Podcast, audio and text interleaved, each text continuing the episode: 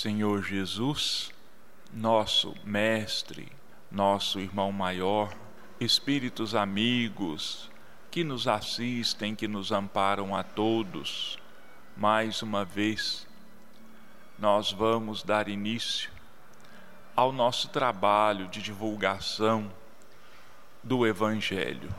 Pedimos que os Espíritos amigos possam nos inspirar, nos sustentar, ao mesmo tempo que derramem uma chuva de bênçãos, de energias positivas em todos os lares da nossa cidade, proporcionando a cada um dos que lá vivem paz, harmonia, saúde física e espiritual.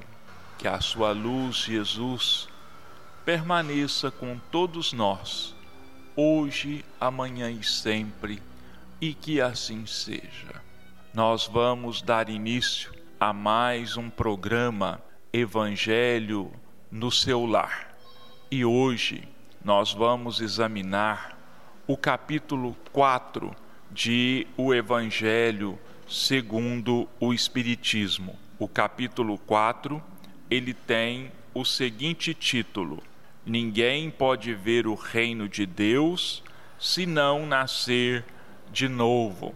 Quer dizer, esse capítulo 4, ele trata de um dos pilares da doutrina espírita, que é a reencarnação, ou seja, a volta da alma ao corpo tantas vezes quantas se façam necessárias até que nosso espírito, até que nós alcancemos o conhecimento necessário para deixarmos de reencarnar, isto é, quando nós nos tornarmos espíritos perfeitos.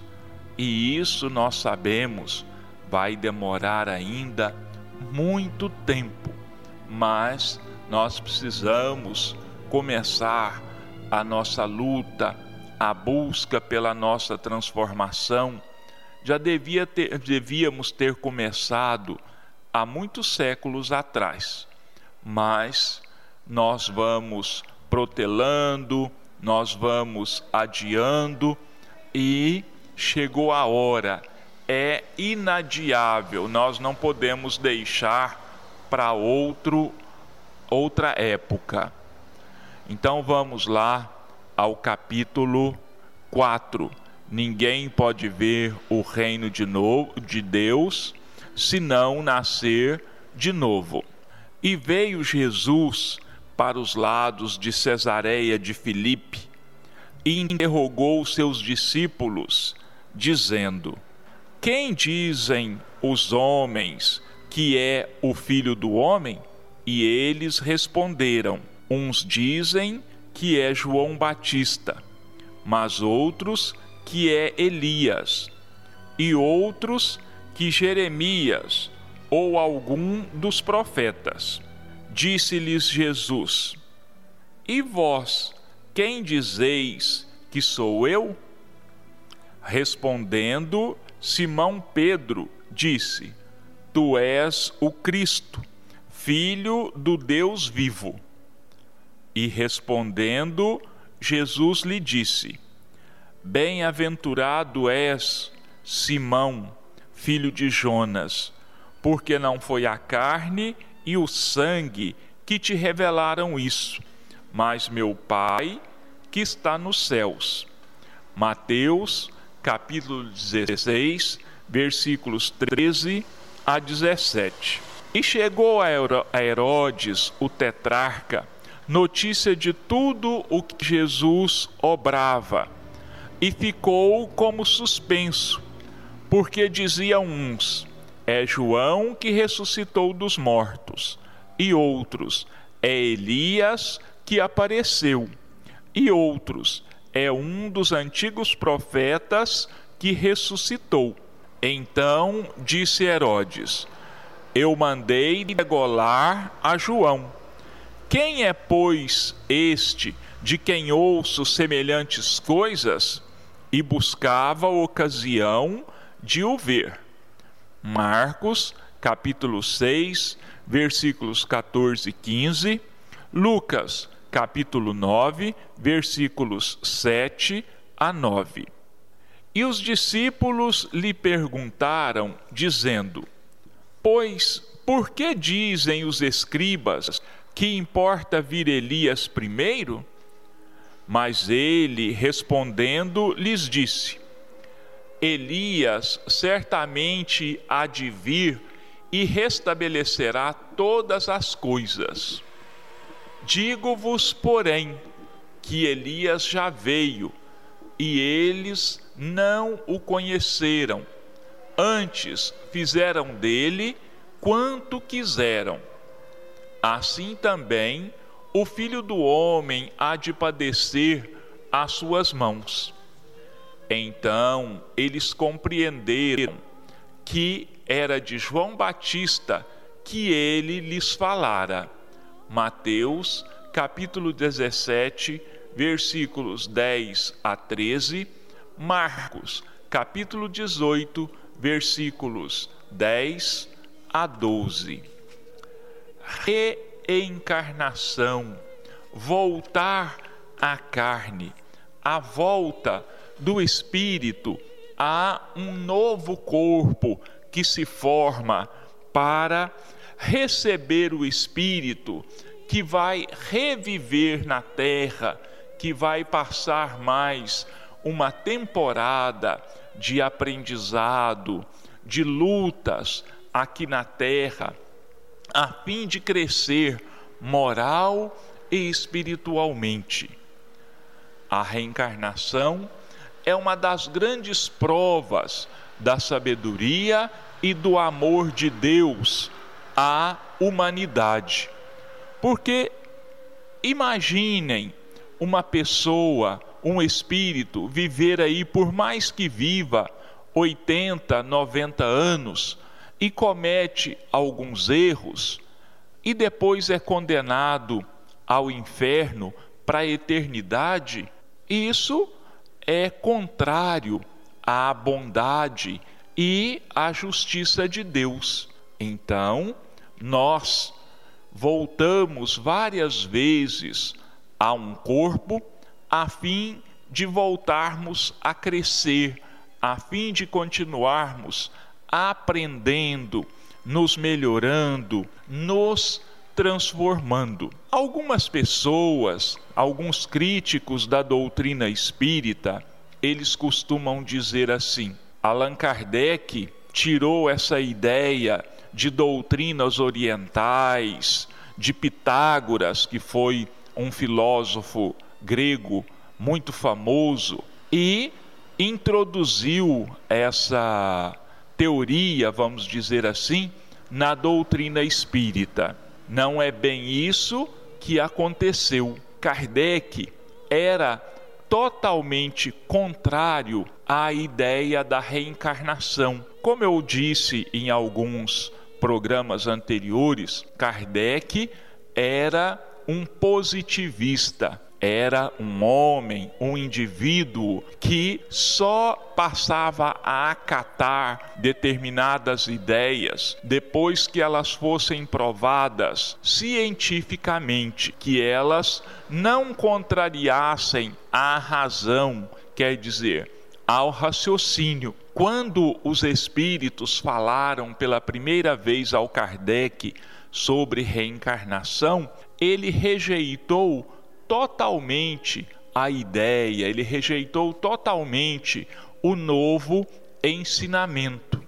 Mas os espíritos foram apresentando a Kardec razões e mais razões inquestionáveis, e ele então teve que ceder às evidências, ele teve que aceitar, porque percebeu que a ideia da reencarnação ela resolvia grande parte dos problemas, explicava grande parte dos problemas vividos pela humanidade, tais como a desigualdade social, tal qual a incidência de mortes prematuras, crianças em tenra idade, pessoas com defeitos físicos, com deficiências mentais. Deus não poderia tratar as pessoas, os espíritos, de forma diferente, já que ele é todo justiça. Se ele é todo justiça, ele não pode cometer injustiças, ou ele deixaria de ser Deus. Então, é, os espíritos disseram ensinaram a Kardec que a reencarnação é uma necessidade para o espírito, é uma oportunidade que ele tem de reparar os seus antigos erros, de quitar antigos débitos para consigo mesmo, para com a sociedade, mesmo para com a justiça divina é um assunto muito amplo. Eu não vou conseguir e nem é possível falar de reencarnação em apenas 30 minutos.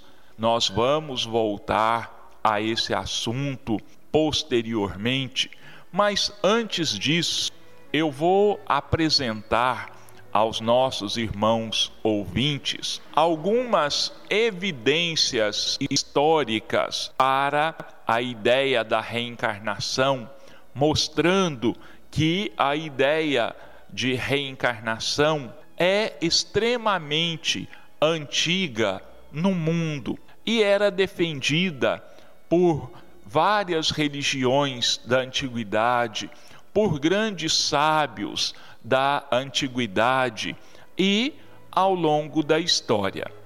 Então, nós vamos conversar um pouco sobre isso e num próximo programa a gente pode retornar a esse assunto. O conhecimento da reencarnação, como eu disse, é muito antigo.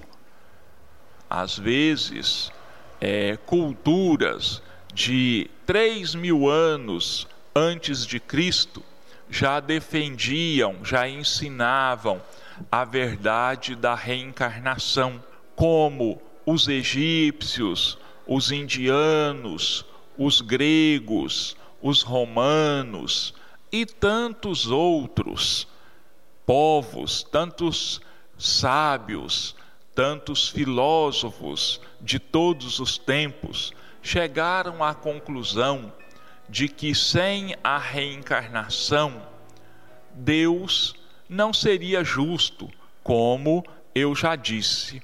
Então eu vou apresentar aqui alguns itens, é, algumas frases, alguns ensinamentos desses povos da antiguidade que nos falam da reencarnação. Então, entre os egípcios, mais ou menos por três mil anos antes de Cristo, eles diziam assim: antes de nascer, a criança já viveu, e a morte não é o fim. A vida é um evento que passa, como o dia solar que renasce. Então, entre os indianos, entre os egípcios, né? entre os indianos, nós temos um ensinamento de Krishna, que era um deus indiano, que está numa das grandes obras da religião hindu, chamada Bhagavad Gita, e que é, existe desde mais ou menos 3 mil antes de Cristo. Então, vamos ver o que que o Krishna nos diz. Da mesma forma que nos desfazemos de uma roupa usada para pegar uma nova, assim a alma se descarta de um corpo usado para se revestir de novos corpos. Então, esse é o ensinamento de Krishna. Nós temos também ensinamentos de Buda, o criador do budismo, que viveu nos séculos 6 e 5 antes de Cristo. Ele dizia mais ou menos assim: os homens que se apegam demasiado aos valores materiais são obrigados a reencarnar incessantemente até compreenderem que ser é mais importante que ter. E a Bíblia está recheada de referências à reencarnação. Só que os antigos hebreus, os antigos judeus, eles chamavam a reencarnação de ressurreição. Mas a ciência prova que ressurreição, como os judeus acreditavam existir, ela não pode existir, porque a ressurreição prega a volta, o ressurgimento do corpo físico. Olha, quando nós morremos, nós somos enterrados, outros são cremados, e as nossas moléculas, os nossos ossos, elas se dispersam no espaço e vão fazer parte de outros corpos. Então, não tem como esse, esses corpos se recomporem, porque se as moléculas foram fazer parte de outros corpos e de outros seres, naturalmente elas iriam faltar para a recomposição daquele corpo. Numa, num programa posterior, nós vamos comentar aqui sobre é, as passagens de Jesus com Nicodemos, quando ele fala da reencarnação, ou quando ele fala na passagem que eu me esqueci a referência agora, em qual evangelho que está, quando os, a, os discípulos lhes perguntam se aquela pessoa cega tinha pecado para nascer cega, ou se eram os seus pais que tinham pecado para que ele nascesse cego. Nós vamos ver isso é, numa outra oportunidade.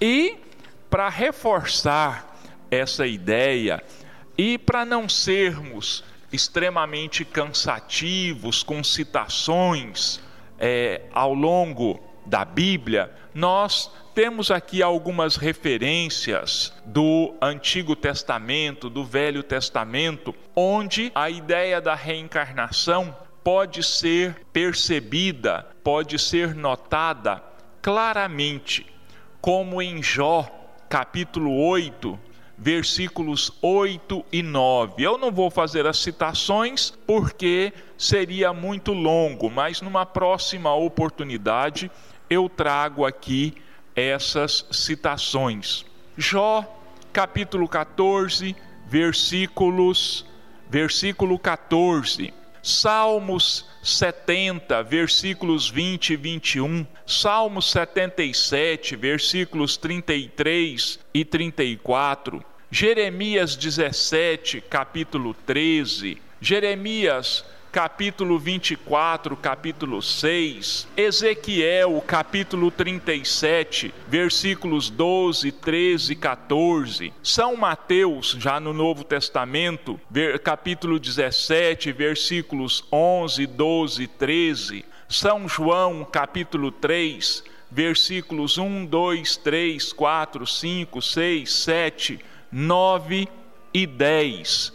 E tantos, tantas outras citações ao longo da Bíblia que podem nos mostrar que a reencarnação existe sim na Bíblia, não com este nome, mas com o nome de ressurreição.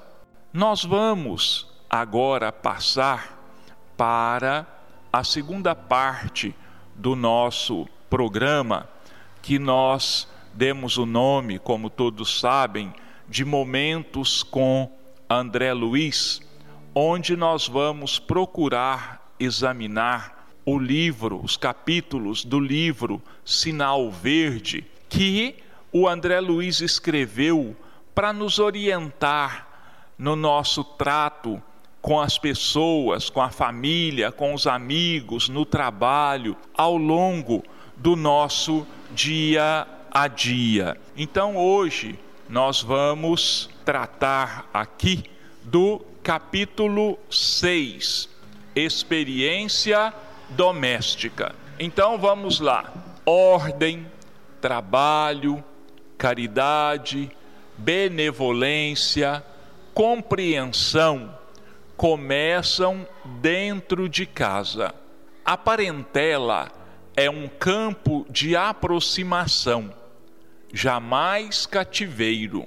Aprendamos a ouvir sem interromper os que falam à mesa doméstica, a fim de que possamos escutar com segurança as aulas da vida. O lar é um ponto de repouso e refazimento, nunca mostruário de móveis e filigranas, conquanto possa e deva ser enfeitado com distinção e bom gosto, tanto quanto possível.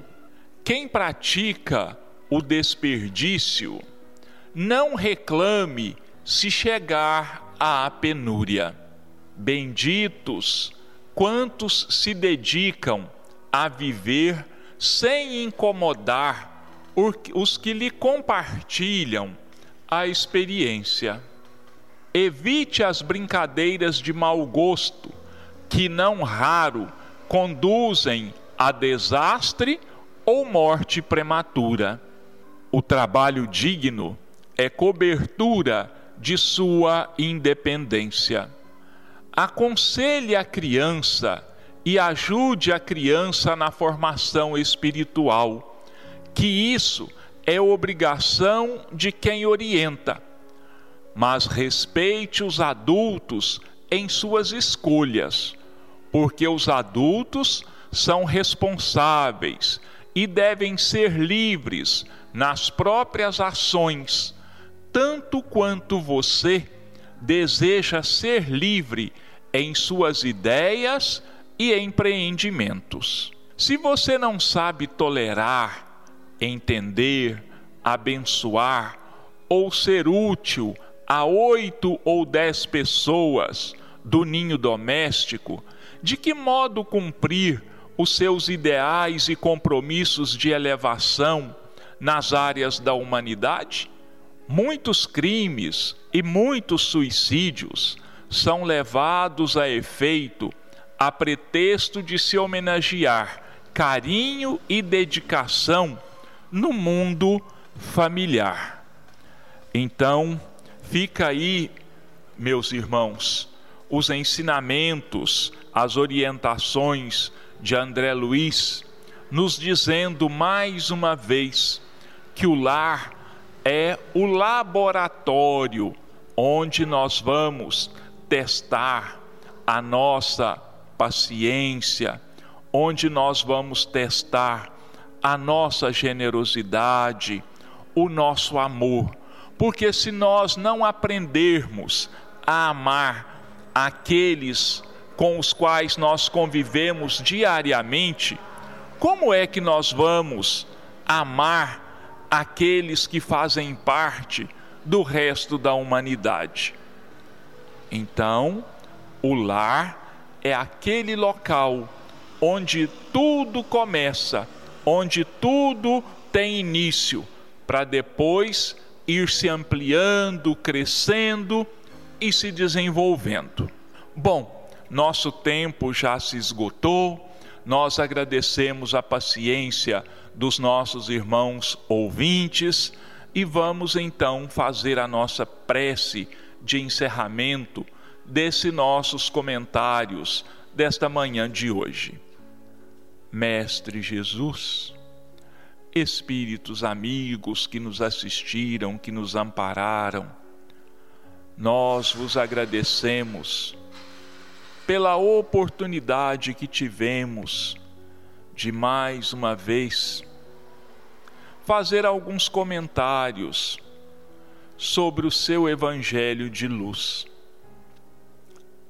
Agradecemos pela oportunidade de levarmos aos lares dos nossos irmãos ouvintes essas palavras de luz, esses ensinamentos de paz, de harmonia, de caridade e de perdão. Ao mesmo tempo, nós pedimos a sua bênção, Jesus, para todos os lares da nossa cidade, para todos os lares das cidades vizinhas, que todos recebam a sua luz, que todos recebam a sua paz, a sua sustentação, e que todos nós possamos receber essas energias que vão nos proporcionar paz, luz, saúde física e espiritual. Que Deus e Jesus nos abençoem a todos e que assim seja.